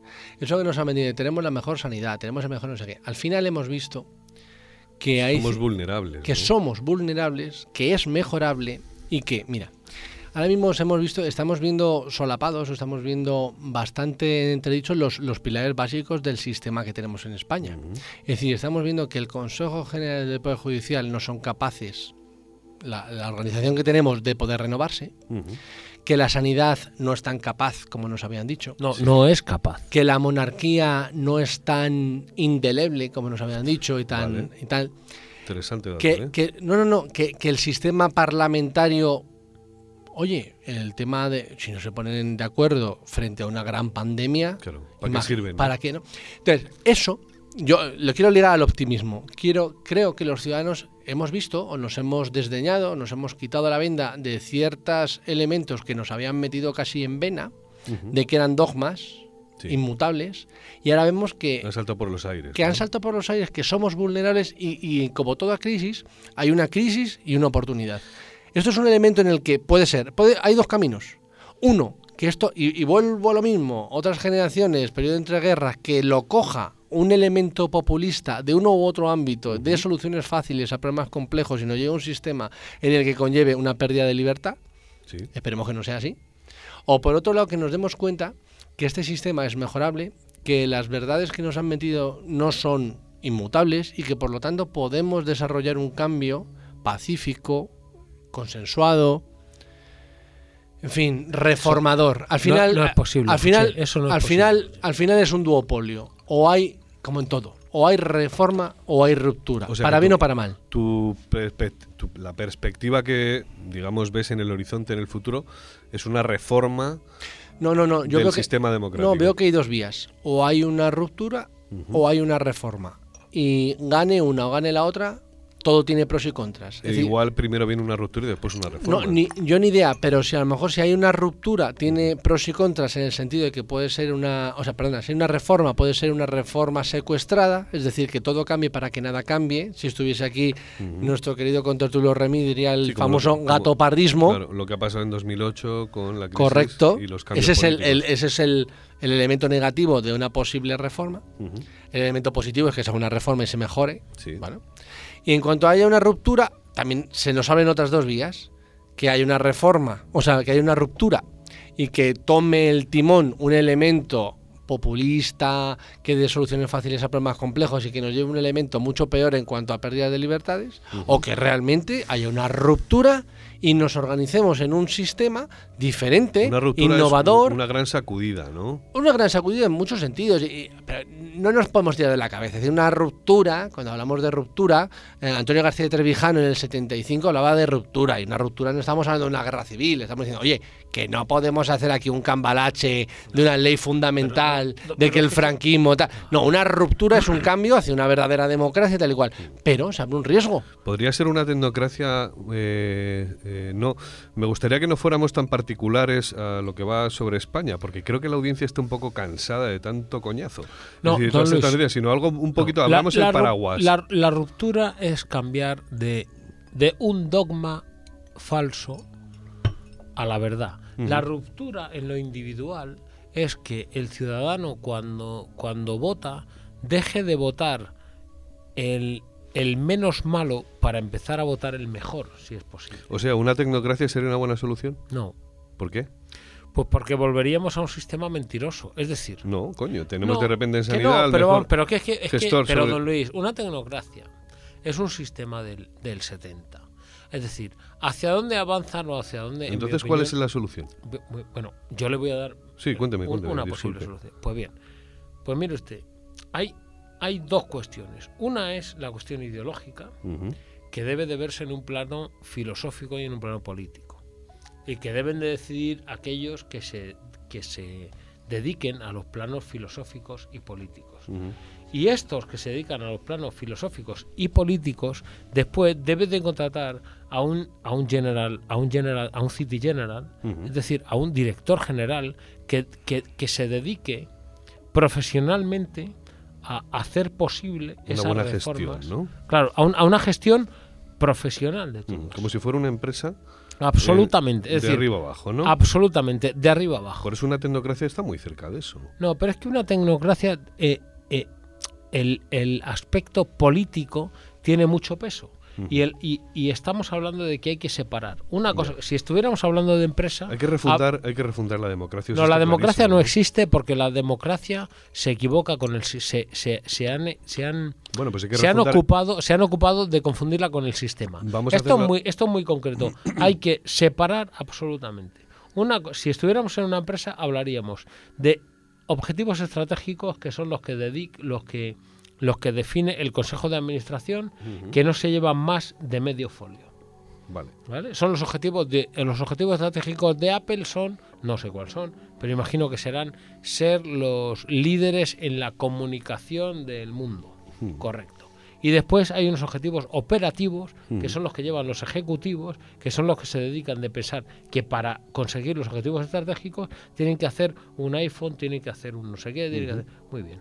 Los objetivos estratégicos deben de decidirlos esos políticos filósofos y los objetivos eh, operativos han de hacerlos esos profesionales que se dediquen a la gestión con una responsabilidad profesional y no eh, los últimos de la fila que son los que nos están gobernando.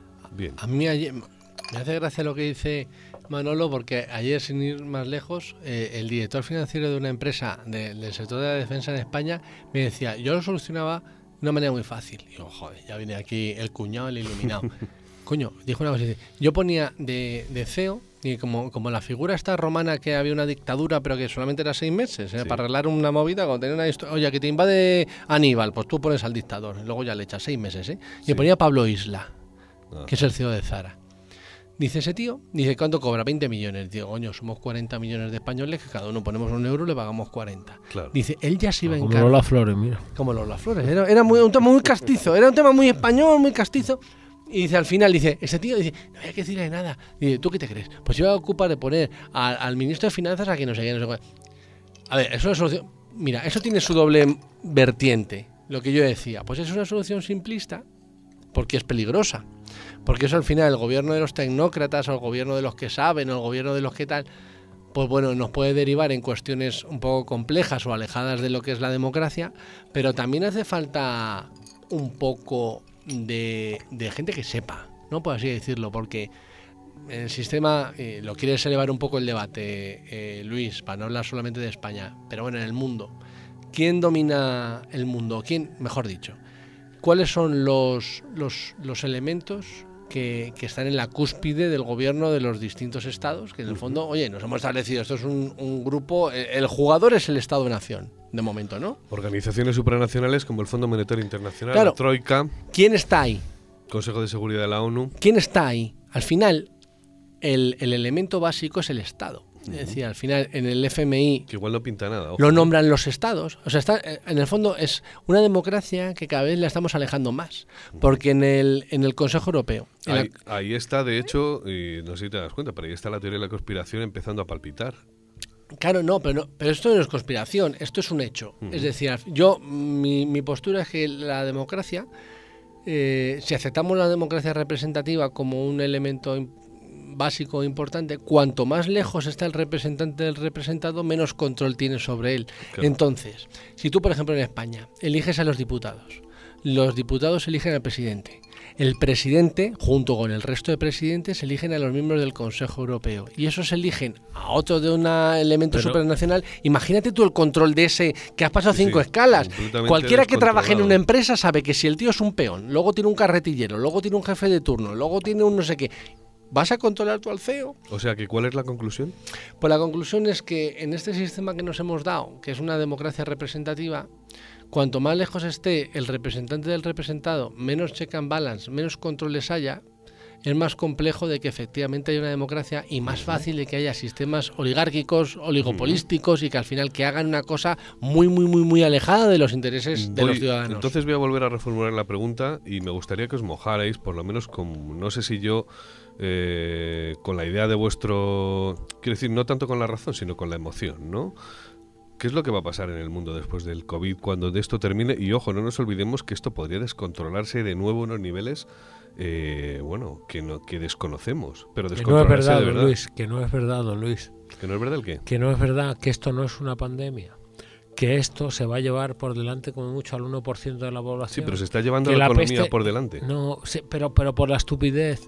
Que la peste negra se llevó al 30% de la población de Europa. que eso es una 200 pandemia. millones, una locura. que, claro, que el ébola tiene entre un 40 y un 60% de Entonces, ¿qué está pasando? Pues está pasando que nos hemos creído la puta mentira del Estado. Está pasando que nos hemos creído que cuando nos cobran impuestos es para la sanidad pública. Y esto es dirigido, entonces, eh, quiero decir, ¿esa mentira es dirigida o ha sido una casualidad? La forma que- de gestionarlo, quiero Pero decir. que me da igual, pero mire usted, que esto No, es. coño, ¿qué va a pasar? No, porque yo soy aficionado a los toros. Por cierto, el único, el único arte verdadero que Vamos a ver queda. por dónde nos sale mano. El único arte verdadero que queda.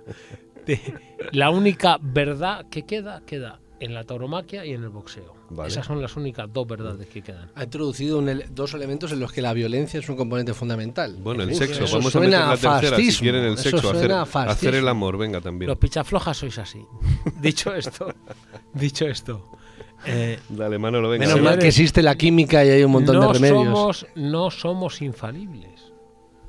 Claro. El mundo es un sitio peligroso. Eso te lo dicen en el Amazonas según Muy entras, bien, pues, un primer muy pie. bien, pues, pues el sitio es un sitio Latina. peligroso y, y el COVID-19 siendo un drama es algo que como mucho se puede llevar al 1,5% de la población. Ujú. Perdone, eso es una broma. Cualquiera de las decisiones que están tomando los gobiernos occidentales se va a llevar por delante a más número de personas a medio y largo plazo Ajá.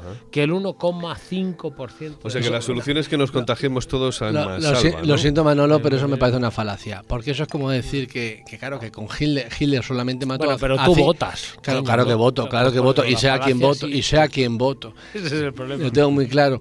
Sobre todo en la Comunidad de Madrid. Pero que, que la cuestión es que Hitler mató a 5 millones de personas, y que son 5 millones dentro de 50 millones, o si hablamos de todo el Reich alemán, En el más de momento- 100 en el millones. momento- en el momento en que Eso- una discusión, en el que una ¿Sí? discusión entra el nazismo, claro, es como que ya hemos acabado. Ya. Bueno, Ah, pues, no, pues, no le hace, no le hace usted censor de determinadas palabras o determinados argumentos. sí, sí. Joder, como Sí, soy sí, los sí, no, anarcocapitalistas. no, Pero bueno, siendo, siendo taurino y a favor de la violencia frente a los animales, es normal, es normal. No, al Y final, un hombre que defiende la hombría de aquel que es capaz de dominar a un animal y además de darse de hostias con otro hombre en igualdad de condiciones en un ring. Bueno, Bueno, yo- dejadme que reconduzca, sí. por favor. No, bueno, ah, yo respondiendo a la pregunta que has dicho, al final, ¿qué, qué ¿Cuál nos era de- la pregunta? Pues, ¿cuál- ¿qué nos depara? O si esto va a cambiar, ¿Qué va o a pasar, qué va a pasar.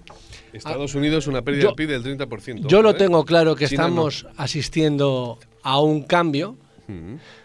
Mira, sea por esto irrisorio o no irrisorio, pandémico o no pandémico, creo que tiene unas, unas consecuencias tan graves a nivel económico, a nivel sanitario y a nivel social, que creo que sí que va a derivar en un cambio. No creo que sea producido por esto, creo que esto es la, la gota que coma el, el vaso, que ya viene de lejos, pero sí que es cierto que vamos a, a- a vivir un cambio geoestratégico a nivel internacional, un cambio de clomos.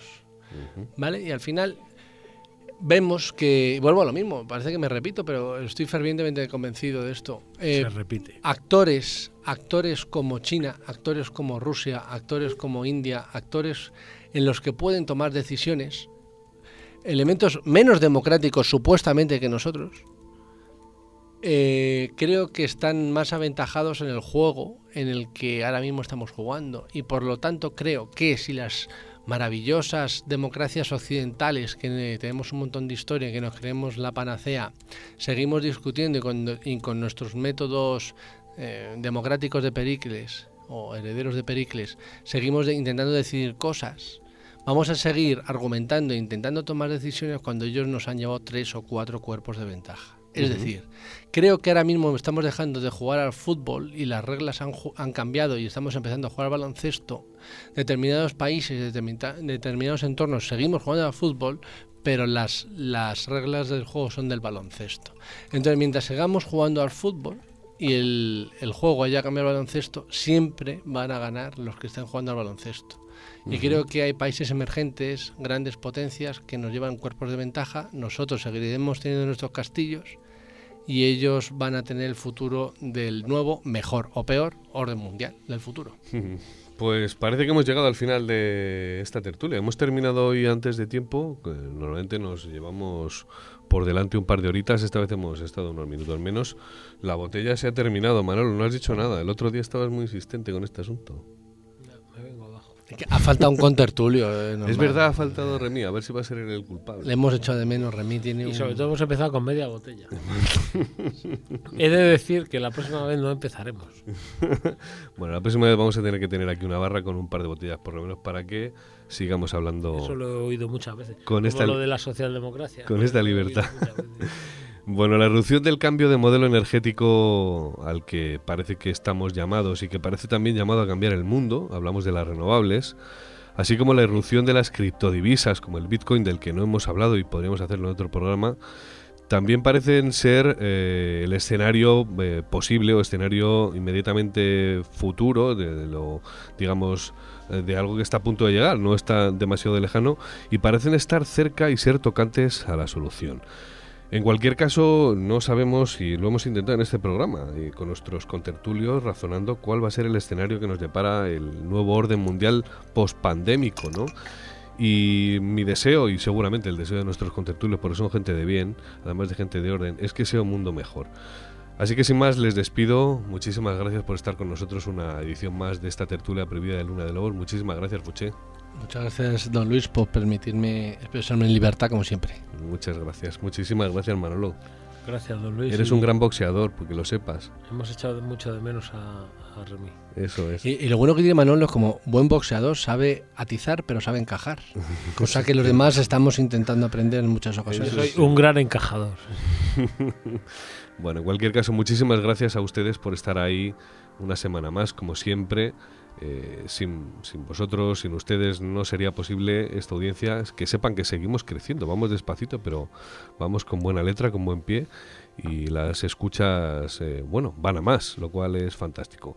No quiero despedirme antes sin eh, dar la oportunidad de agradecer a la sala de ensayo Hendrix donde estamos grabando, siempre grabamos la tertulia aquí, que pueden entrar en www.ensayoshendrix.es eh, para reservar un local de ensayo si tienen una banda de música, grabar un disco o hacer un evento, un concierto cuando toda esta locura de la pandemia termine, ¿vale? Y nada más, simplemente darle las gracias, como digo, de seguir con nosotros en una edición más y esperando que les hayamos aclarado un poco las ideas dentro de toda esta locura que está significando la pandemia, el COVID, los políticos que parece que no saben ni por dónde. Quizá la sociedad civil sea la sociedad, nosotros, la gente, seamos los que estemos dando las soluciones dentro de este nuevo mundo, convirtiéndonos también en una sociedad mejor. Así que muchas gracias por estar ahí de nuevo y les emplazo para la próxima semana. Un abrazo.